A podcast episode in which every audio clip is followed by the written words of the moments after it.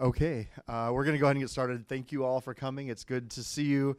Uh, this talk, we're, ver- we're very uh, happy to welcome Dr. Amani Wazwaz. This is the third talk in a series um, about ancient um, Arab and Muslim scholars from the 700s, 800s, 900s, uh, kind of a piece of history that often gets overlooked. And so it's been a very fascinating look at the interplay of uh, cultures and conversations and the the, the uh, transfer of knowledge between um, ancient civilizations. So I've been very appreciative of this. Thank you, Amani, for your time. Amani's a literature um, and communications instructor here at Moraine.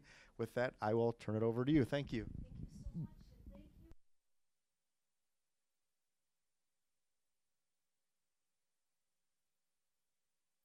Can everybody hear me? Okay, and thank you for my audience for being here. Uh, it's wonderful seeing all of you. And I would like to begin with a story. And it begins in the ninth century. And it begins when a 92 year old gentleman was going home.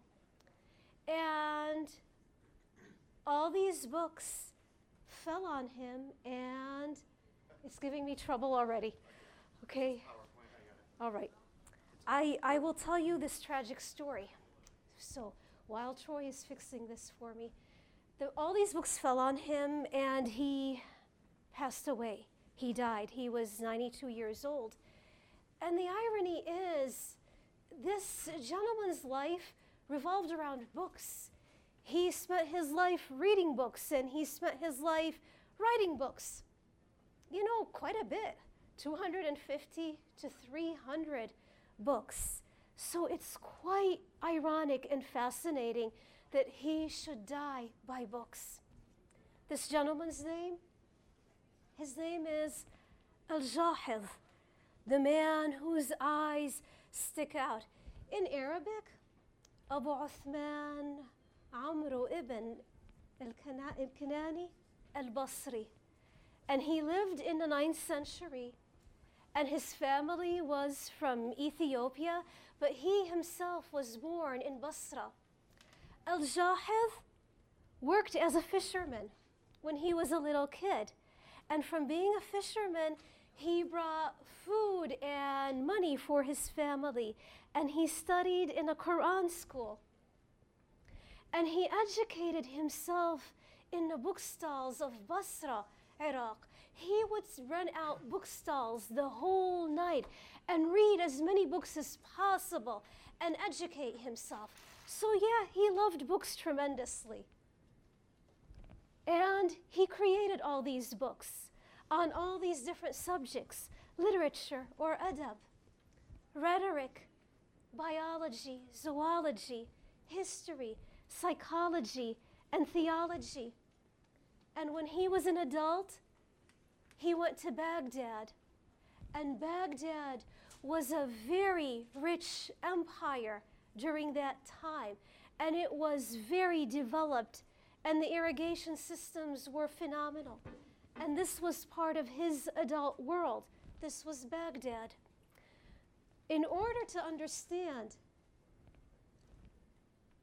Al Jahiz's accomplishments, we need to understand the cultural context in which he was working. So the PowerPoint changed a little bit, switched around, but I'll give you the name of the caliph or the leader of the Muslim empire at that time was Caliph al-Ma'mun. And Caliph al-Ma'mun loved knowledge tremendously. And he loved gathering information and loved inspiring authors and scholars to research information on alchemy, engineering, mathematics, and astronomy. And he paid a lot of money for people to pursue knowledge. And he himself, this caliph, has a very interesting story because one day when he was dreaming, he dreamt of none other than Aristotle. Aristotle came to his dreams, and Aristotle told him you can connect the rationalism of Greek thinking with the new religion of Islam and you can do wonders. And Caliph al-Ma'mun was very inspired. Aristotle, the great Greek, had spoken to him in his dreams. And so what he did was he gathered these people around him and he said, You are going to go around the world and gather as much of the ancient Greek knowledge and knowledge from other nat- nations as possible and bring it back and bring it back. The thing is, during that time, a lot of this knowledge was trapped in crumbling buildings and in monasteries and in libraries that were going to waste. And so he called on his people and he told them, Go ahead, go and bring this knowledge wherever it is that you find it, and I will pay you, and I will pay you well for it. He not only paid them well, he also paid the translators well as well too. So, the translators were Muslim, were Jewish, a lot of them were Christian. And the thing is, these Christian translators, they knew Arabic, they knew Greek, they knew Syriac. So they knew all these languages, and that was a big plus to have if you were part of that empire at that time. It meant that you became financially secure. So, for example, over here, what, you, what I have up on the screen, I have this family, the Ibn Ishaq family, and the, and the father translated, and then the son also translated. So you had families that were translating and that were securing their financial future. It was a very exciting time bringing all of this knowledge from different lands and preserving it and giving it to scholars to add on more to it. So, for example, these people knew Greek. They would take the Greek text and they would translate it to Syriac. Syriac is a Semitic language. It's not Arabic, it's Semitic. They would take the Syriac and translate it once again from Greek to Syriac to Arabic and present it to the Caliph. And the Caliph would pay them very well. And the Caliph would present this information to his scholars, to his scientists, who would read it, question it, and add more knowledge to it. This dynamic world, this dynamic world that loved knowledge and learning, this is the world that Al Jahiz was part of. And he loved it. And he was part of it. And he created amazing books 250 to 300, I mentioned earlier. I want to concentrate in particular today on the Book of Animals or the Book of Living Beings. He started writing it in 847 and he passed away in 868. So he must have been in his 70s when he started writing. So for our culture that tells us that after a certain particular age we should stop pursuing knowledge, that is not true whatsoever. Your mind continues to be ever alert. And he is one example of a gentleman who kept on thinking and producing knowledge and writing. This book, the Book of Animals, what does he have inside of it? He's got pre Islamic poetry, he's got passages from the Quran, he's got humorous stories and philosophy and metaphysics and sociology and anthropology. This is not your modern day biology book. It isn't. And we have to think the way that those people at that time used to think in the ninth century. In our day and age, when we take a biology class, we concentrate a lot on biology, or at least our textbooks are biology based. When we take organic chemistry, that's what we concentrate on. But back then, the book is a mixture of different knowledge and different ways of thinking because the truth is our minds are constantly making connections between different fields. We don't think, if you're in literature, that you're just thinking literature all the time. You're thinking of other things as well too. This is Al Jahiz for you. He put his heart and soul in his book so much that you could almost hear a sense of his voice. I highly recommend this author, Rebecca Stott, wrote um, the book called Darwin's Ghost, and she wrote beautifully about him and other evolutionary scientists. And I recommend um, that you read her book if you're interested in evolutionary biology. And she had this to say about him. What we know of him comes from his own beautiful and tantalizing descriptions of conversations, his descriptions of bird feeders and Bedouins, the Bedouins, the Arabs who lived outside, who lived close to nature and were one with nature. The glimpses he gives us of places, streets, and rooms. On every page of the Book of Living Beings, his voice is hauntingly alive and engaging reaching us across more than a thousand years. Voice, power, enthusiasm. He had it and he communicated it in his writing. And he went to the masjid, he went to the mosque. And the mosque is a place for worship, but it's also a place for debate, and it's also a place for information gathering and debating that information. And he engaged in discussions with the other scholars in, in the mosques. And at times he poked fun at them. And he recorded that in his book as well, too. And Rebecca Stott has this to say In turning Basra, Iraq, conversations into words on pages, Jahiz sometimes made a kind of poetry.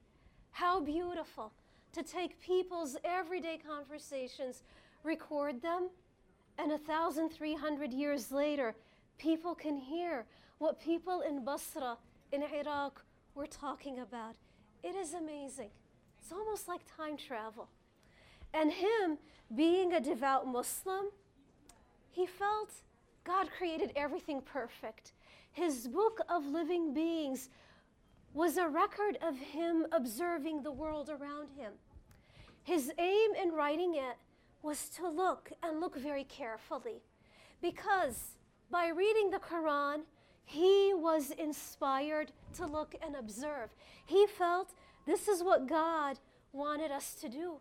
God wants us to observe the world around us because the world and nature, everything has clues in it, and everything allows us to understand God's mind and our place in it.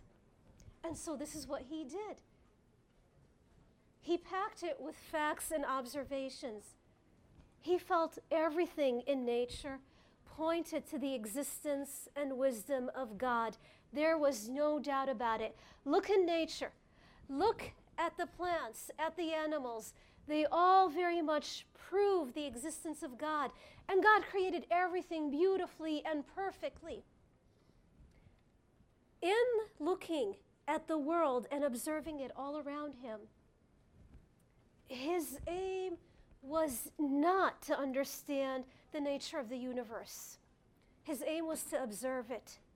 God had already created a perfect universe. His aim was not to find out how it came into being, God brought it into being. Just observe it so you could understand it and understand the mind of God. This is what he aimed for.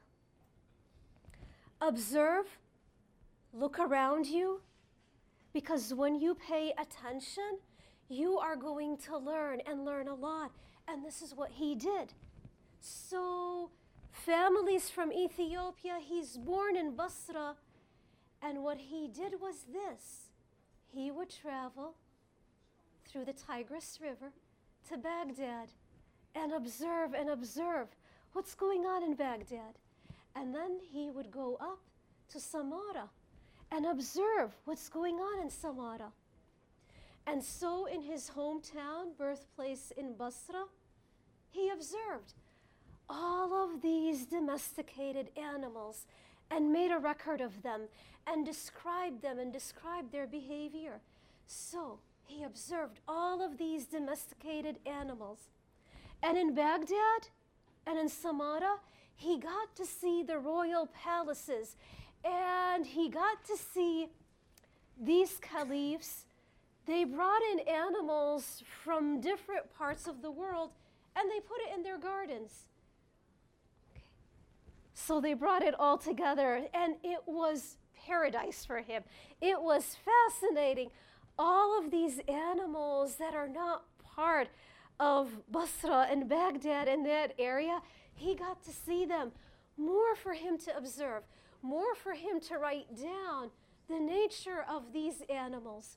And then he goes on into Samarra and these royal palaces and the zoological gardens. And it's more a feast for his eyes. What's going on there? This is all fascinating. And he's observing and he's writing. Because this is what God wants us to do, he said observe and write. And he asks questions. He asks a lot of questions. For example, bring a crocodile from India, bring it over to Baghdad. Why did it die? Why did it not survive? He's really paying attention to these beloved animals. What is it exactly about Baghdad that's not right with the crocodile? Okay, why is it that elephants and giraffes cannot mate? Why can they not have babies? Why is that? He's asking all of these questions. And you know where what he does to seek knowledge? He goes to the people who work with animals day in and day out. How smart. You want to know something? You go to the people who actually are living and interacting with the subject that you're fascinated with. So, for example, his sources of information, they were the Bedouins. They were the Bedouins. They were the people who lived outside, who knew a lot about animals. The great grandfathers passed on this information to their children and to the children's children. Hey, this is how animals behave, and this is what you do to take care of animals. He talked to them. He knew they were the ones who had the knowledge because they lived and they interacted with animals day in and day out. Okay, he also did this. He wants to find out a lot about animals, not only just the Bedouins, the animal trainers and all these zoos that he's going to. They're the ones who live the knowledge the beekeepers, the pigeon traders, the animal breeders. They're the ones who understand. Whenever you want a piece of information, you talk to the people who are constantly working with the subjects that you are interested in because they are the ones who have real life knowledge. Okay, so I imagine a very intelligent gentleman, 70, 75, 80 years old, 85, 90, going around observing, fascinated. He's got this life force in him that is just absolutely phenomenal. And he's observing and he's thinking deeply and he's thinking to himself, oh boy, our life is so interconnected. Our lives, animals' lives, the plants, the animals, the environment all around us, there's a web of interconnections. Everything is just so beautifully interrelated. And this is what he has to say. And Rebecca Stott, uh, the brilliant writer who wrote about all of these evolutionary biologists, said the following The world of animals was interconnected, mutually dependent. She's quoting Jahiz. Everything had its place in the great web, and it's possible to account for the presence of harm and danger in the world as a sign of God's generosity and blessing. I take that back. She's not quoting him, but she is inspired by what he has to say. Everything is interconnected, and God has designed everything. Let me, let me give you two, uh, three quotes from Jahiz. Jahiz actually, okay, before I get to, yeah, he noticed this. The animals that are near the water, they're different than the animals that are in the forest. They're different than the animals that are in the desert. They're different than the animals that are in the mountains. They're all adapting to different environments. In this day and age, this is common knowledge. But for somebody in the ninth century to be making this claim, this is outstanding. And so Jahiz says this All you need to do is light a fire in the middle of a clump of trees or in the desert and watch the various insects that converge to it. Then you'll see creatures and shapes that you never would have imagined God had created. Moreover, the creatures that come towards the fire vary according to whether the fire is in a clump of trees, the sea, or the mountains. They're all different depending on the environment that they are in. He's looking, he's observing, he's traveling from Basra, Baghdad, Samarra. He's noticing all of these phenomenal things, life forces take shape in front of him. And he's also making other observations. And he says this Every man endowed with reason may know God did not create his creation to no purpose. And he, God did not abandon his creatures to his fate, that he overlooked nothing, left nothing without his distinctive mark, nothing in disorder or unprotected. So everything is protected. But I want to tell you, there is what some people may consider to be a twist. Because that meant that nature, that meant that Jahiz accepted wholeheartedly that violence is a big part of nature. And I'll give you an example, two examples. He said the following Okay, this is the law that some existences are food for others. Okay, you have now some thinkers are uneasy about this idea that violence exists in nature. Jahiz was at peace with it. He felt this is how God created it, and it's perfectly fine. All small animals eat smaller ones, and all bigger animals cannot eat bigger ones. Men with each other are like animals. He's fine with that He goes on, and he's even more graphic here. The lion is the king of beasts of prey, he says, and it eats carcasses. And it begins by drinking the blood.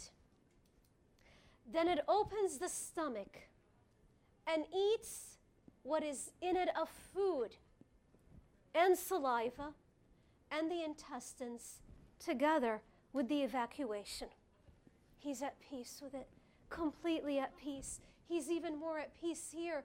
As for the snakes, they defend themselves from the danger of beavers and hyenas, which are more powerful than themselves.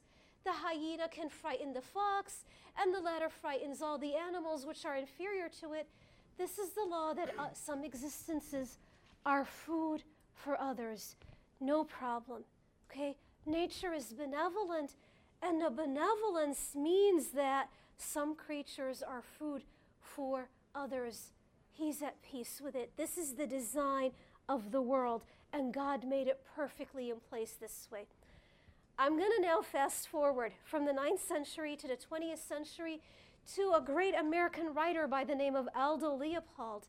And Aldo Leopold did not notice this and then learned it. Aldo Leopold was a hunter. And he thought maybe by getting rid of the wolves, there would be more deer on the mountain for him and the other hunters to hunt more deer. The problem is the deer ravished all the bushes, all the trees in the mountains, and they ruined it. They ruined the delicate ecosystem. And Aldo Leopold learned this as he was killing a wolf. He made eye contact with the wolf and he saw the fire die in the wolf's eyes and he felt, What did I just do? I just killed a life force and I just ruined. I had a hand in ruining part of the eco- ecosystem. And so, this is what Aldo Leopold said. And he describes the wolf's green eyes. He said, We reached the old wolf in time to watch a fierce green fire dying in her eyes. I realized then, and have known ever since, that there was something new to me in those eyes, something known only to her and to the mountain. The wolf and the mountain and the deer, they have a delicate relationship. They all intertwine together, creating a beautiful ecosystem with one another. He learned this. I now suspect that just as a deer herd lives in mortal fear of its wolves, so does the mountain live in mortal fear of the deer. Too much deer on the mountains, and you're ruining it. Everything is kept perfectly in balance. Humans should not mess up with the ecosystem, should respect the delicate and sacred balance that's already out there in nature. Jahiz understood this, and Aldo Leopold, uh, Leopold also understood this, and a lot of environmental scientists are on the same page as well too. Al-Jahiz also understood, you know what? If you're repulsed by something, if you are repulsed by all the violence that you see in nature or anything that makes you feel disgusted, pause, stop. There's a reason why you are repulsed. There's a reason why you're disgusted. Pause and explain and, and think to yourself, why am I disgusted? Why am I repulsed? It's okay, it's fine. If you find all of this violence unappealing, I want to now fast forward again to, our 20, to the 20th century. And Mary Oliver, the great poet, wrote this about the fox and the hare. She said the following Okay, so repulse, violence, take a look, examine, think about it, think about your feelings, your reactions, and think about the world and what's going on in the world. And she says this the fox is so quiet. He moves like a red raid, even when his shoulders tense and then snuggle down for an instant against the ground, and the perfect gate of his teeth slams shut. There's nothing you can hear but the cold creek moving over the dark pebbles and across the field and into the rest of the world. The fox just ate the hare. And what do you hear? The creek keeps on going. Life keeps on going. And even when you find in the morning the feathery scuffs of fur of the vanished snowshoe hare tangled on the pale spires of the broken flowers of the lost summer, fluttering a little, but only like the lapping threads of the wind itself, there's still nothing that you can hear. There's nothing. Out there in the world, there is nothing that you can hear but the cold creek moving, and it keeps on moving over the old pebbles and across the field and into another year and into another year. Jahiz would say, the fox has to eat. God blessed the fox and brought the hare in front of it for it to eat. And the creek keeps on going, and life keeps on going. And this is it. Okay. So, these are the interconnections between different scholars and thinkers of different times. And, and Rebecca Stott has to say this about Jahiz. She said, through all of these theories, he came very close to a theory of evolution and natural selection that would not be matched for another thousand years. He came very close to it. It's very impressive. And he continued to pay attention to the world, not fazed by the violence around him, paying careful attention to patterns. And he looked in Basra. He was looking at the streets in Basra, and he's like, the dog. Oh boy, it's so similar to the wolf. And they're both so similar to the fox. They must have some kind of common grandparent. It can't be. They're very similar to one another. Okay? Now it takes hundreds and hundreds of years later for others to start making the same observations. He made a note of it. And he started writing down all of these traits of these different animals and their behavior and their mating, breeding behavior, and where is it that they thrive. And you know what happened? The older he got, the more he studied, the more he realized his earlier aim to categorize everything that God had created on the face of the earth, it was not going to materialize. It was impossible. The more he studied animals, that the more he found other animals. The more he studied and categorized animals in a very neat category, the more he realized what are you going to do with animals like this one? The bird that doesn't fly. Where am I going to put it? There were very, there were animals that could not be easily categorized. Where am I going to put this? A plant that eats? What's going on here? That moves? Okay, so time went on and there is no easy categorization. And it continues on into our world. Can we truly categorize everything? We can't. And he was coming to realize that.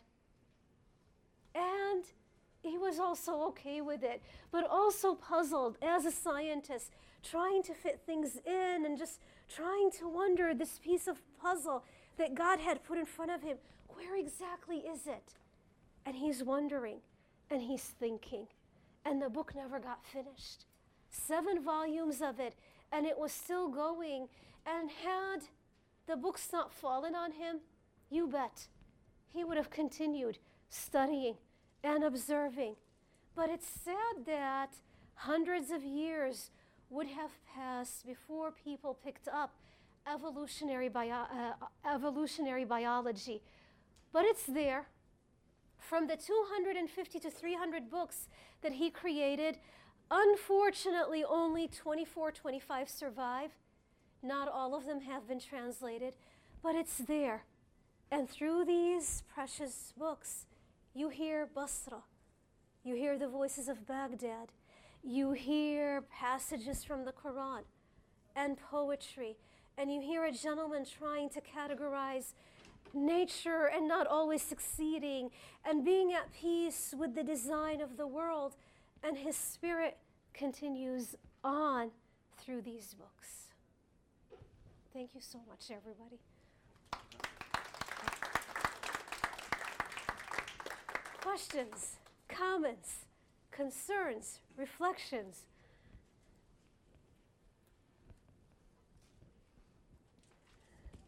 Terry.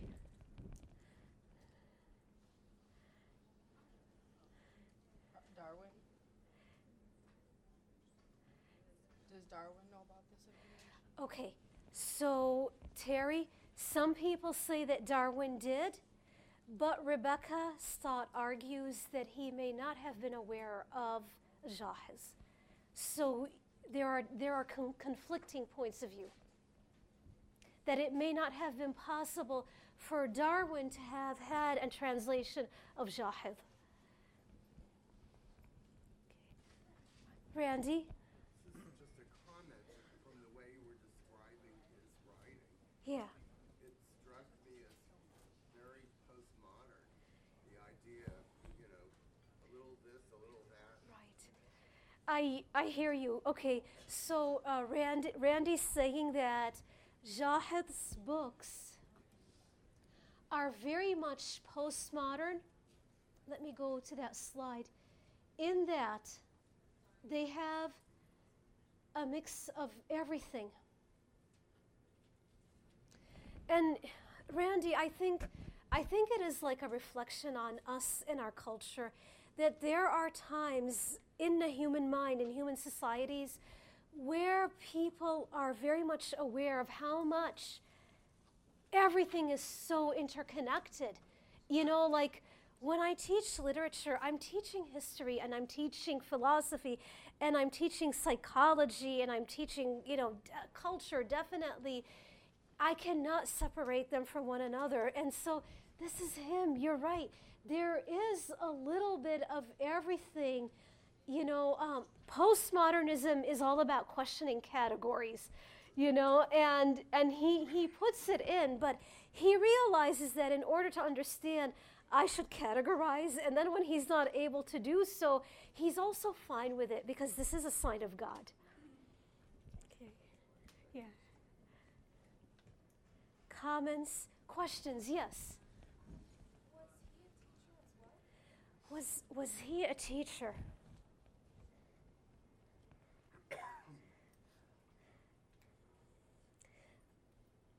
I do not think so. I do not think so. I'm going through my mind. He spent his time in bookstalls. The caliph attempted to have him tutor his children, but because his eyes were constantly like never blinked and he was constantly looking, the children were scared of him, unfortunately, so they lost out on a. Wait a second, I did answer your question. There was an attempt for him to be a teacher, and and the uh, the caliph wanted him to teach his children, but the children were frightened, and so what he did was he frequented the mosques and he was debating and observing with them. And he took on more of a student role in that he was talking to the Bedouins and the beekeepers and the animal, uh, and animal trainers.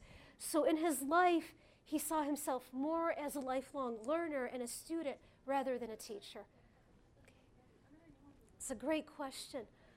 Yes. His books now, if he has only 25 books, you said. Uh, Yeah. side, so where, where are the rest?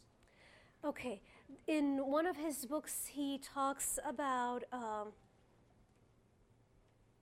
there's a book called The Book of Misers, and it's a satire.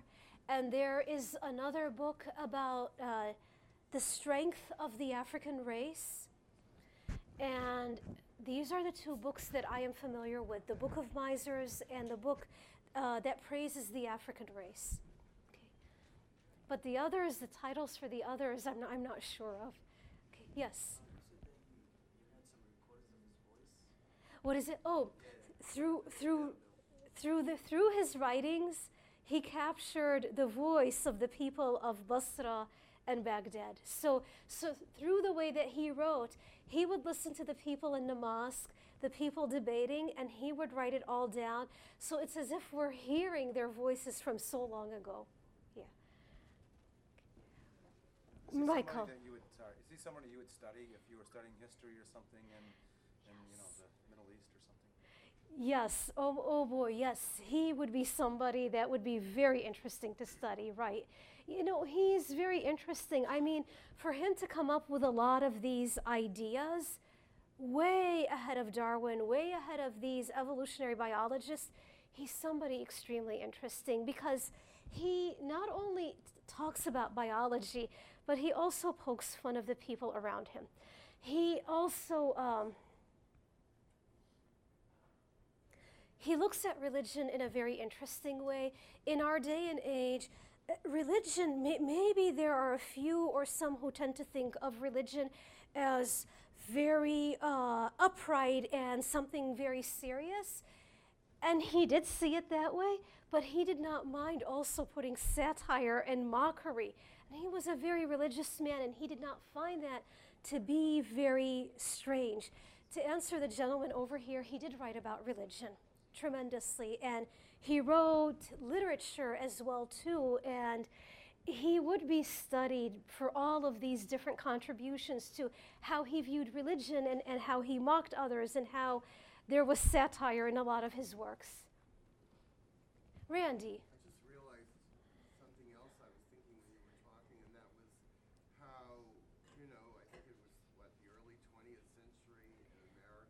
Yeah.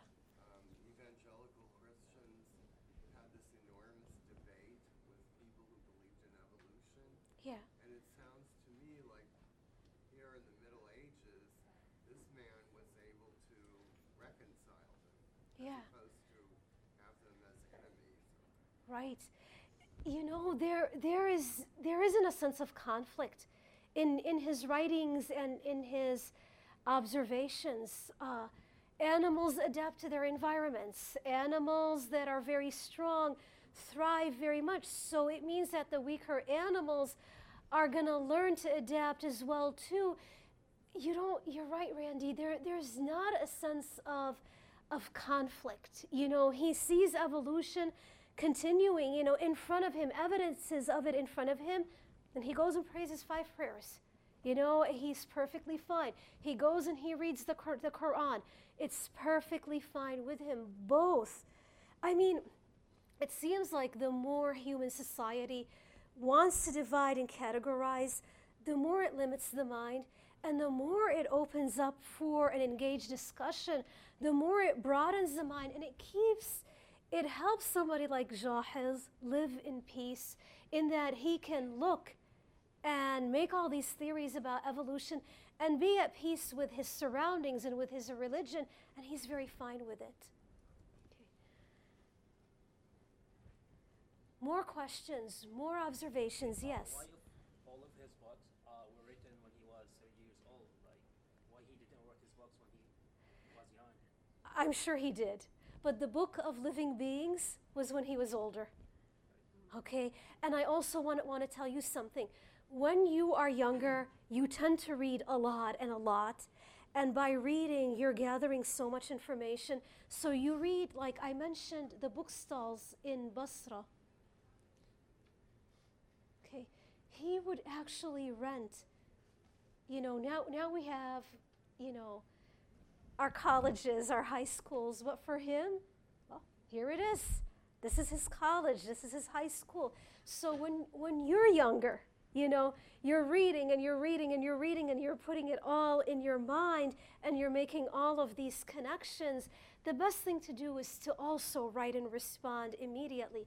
But this depth of thinking that comes from the knowledge and from all of this reading, it's going to manifest itself. It's going to create a lot of connections in your mind so that you're making your own connections later on in life.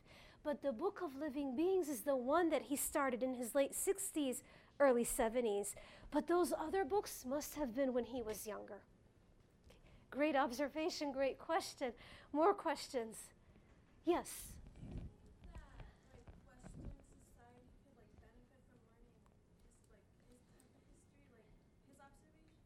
Oh, yes. Oh, yes. The, the more we open up to understanding other cultures and other cultures' contributions, and the more that we see the common humanity, the more that we pick up themes that there was a time in the world that being 70 and 80 and 90 years old was completely fine, that you were wise and you were respected. The more we pick that up and learn it and see that Al Jahiz, yeah, you know, an Arab African, that he's, he pretty much has the same enthusiasm that a lot of our students do. The more we come to understand one another, the more we see the humanity in one another, the better.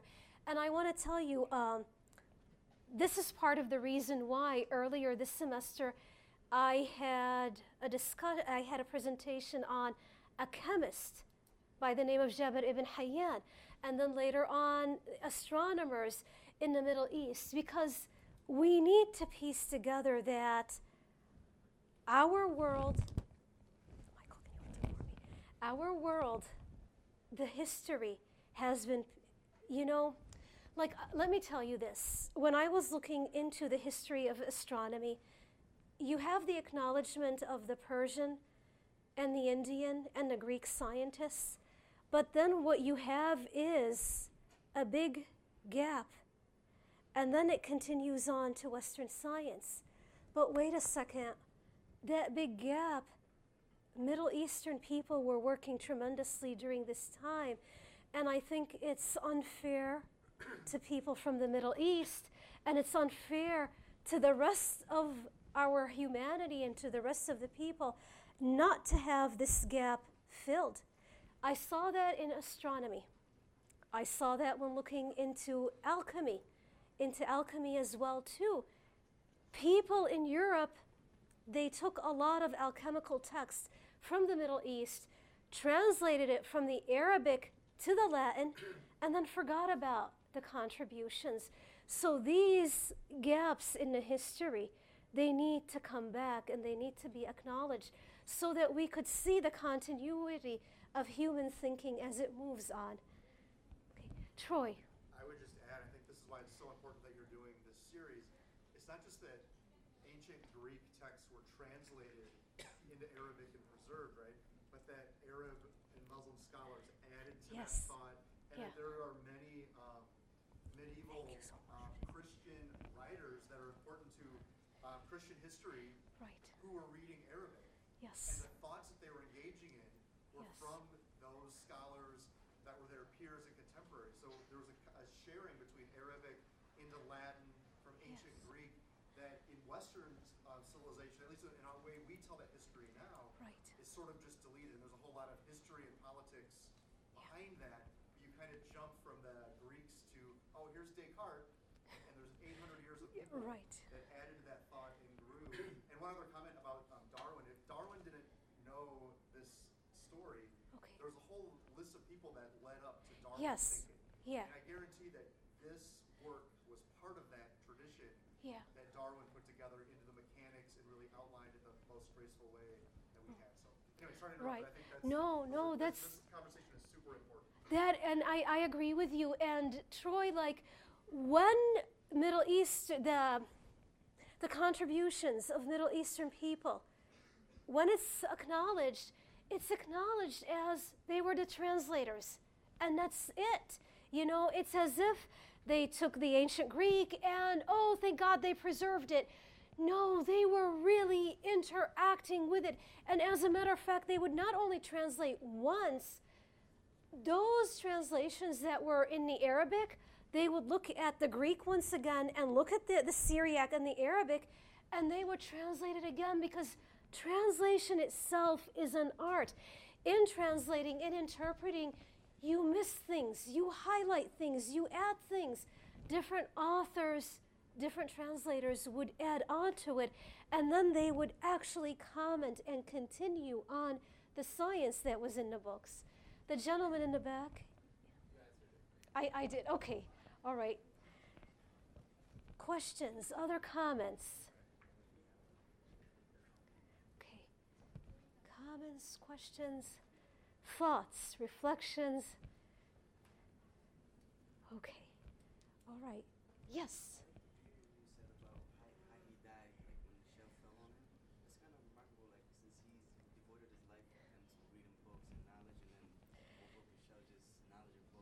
Okay. All right. Okay, now,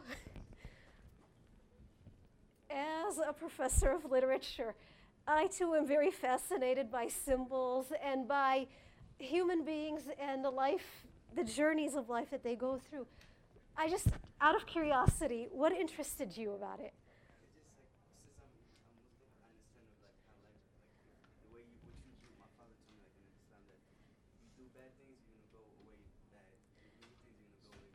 Okay.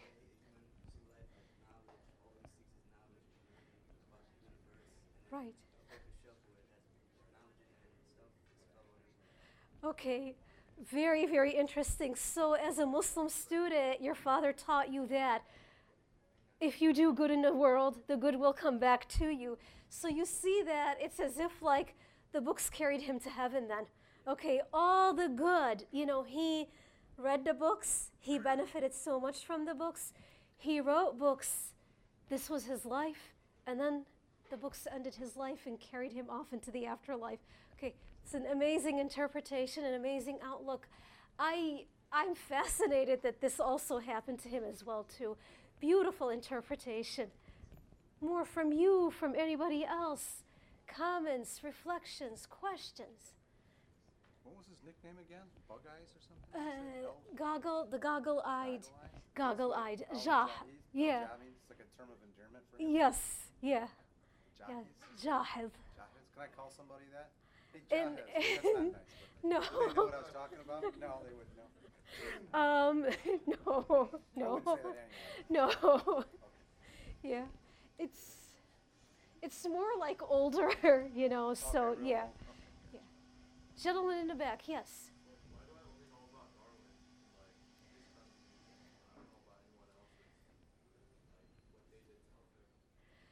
Okay. All right. So there is politics and and that goes behind what gets to be taught and what does not get to be taught. And so there is a special selection that goes into the process. I myself only learned of Darwin as well too and thankfully, you know, we're at a time when the internet is around and we could look more and we could do our own research and find our own knowledge. But you know, the story of Al Jahiz really teaches us to question why is it that we're learning this? Could there be more? Could there be more out there? Question what is being given to you. Learn it. Learn Darwin left and right. But then ask yourself could there be more? Could a different culture have contributed something that I am not aware of? And if they did, well, why is it that they are being, their contributions are being silenced? Okay, so keep that, all of you, keep it in mind.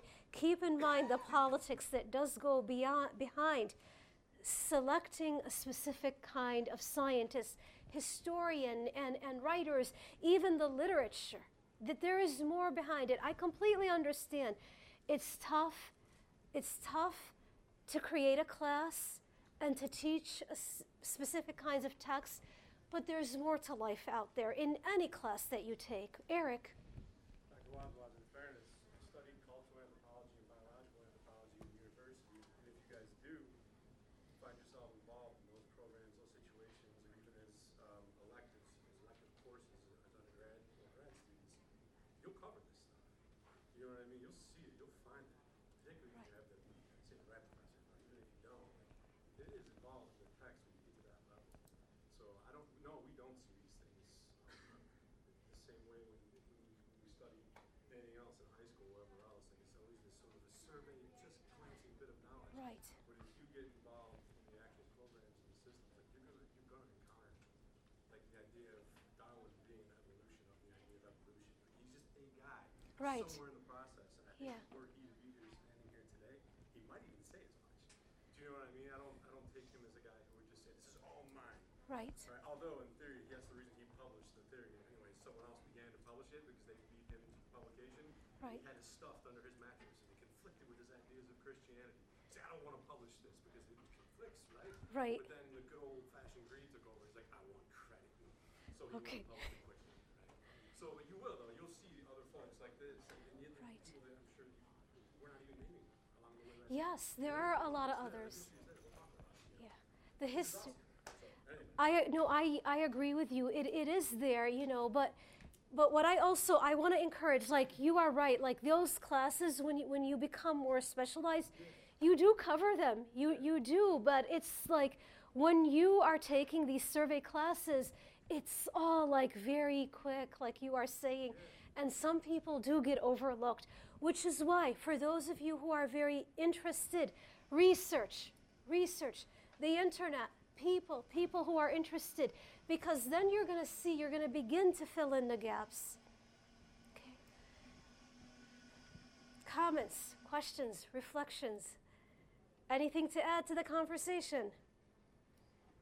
Okay, so we're going to continue the conversation, but afterwards, not for now. Thank you so much. Thank you for being an awesome audience. Thank you.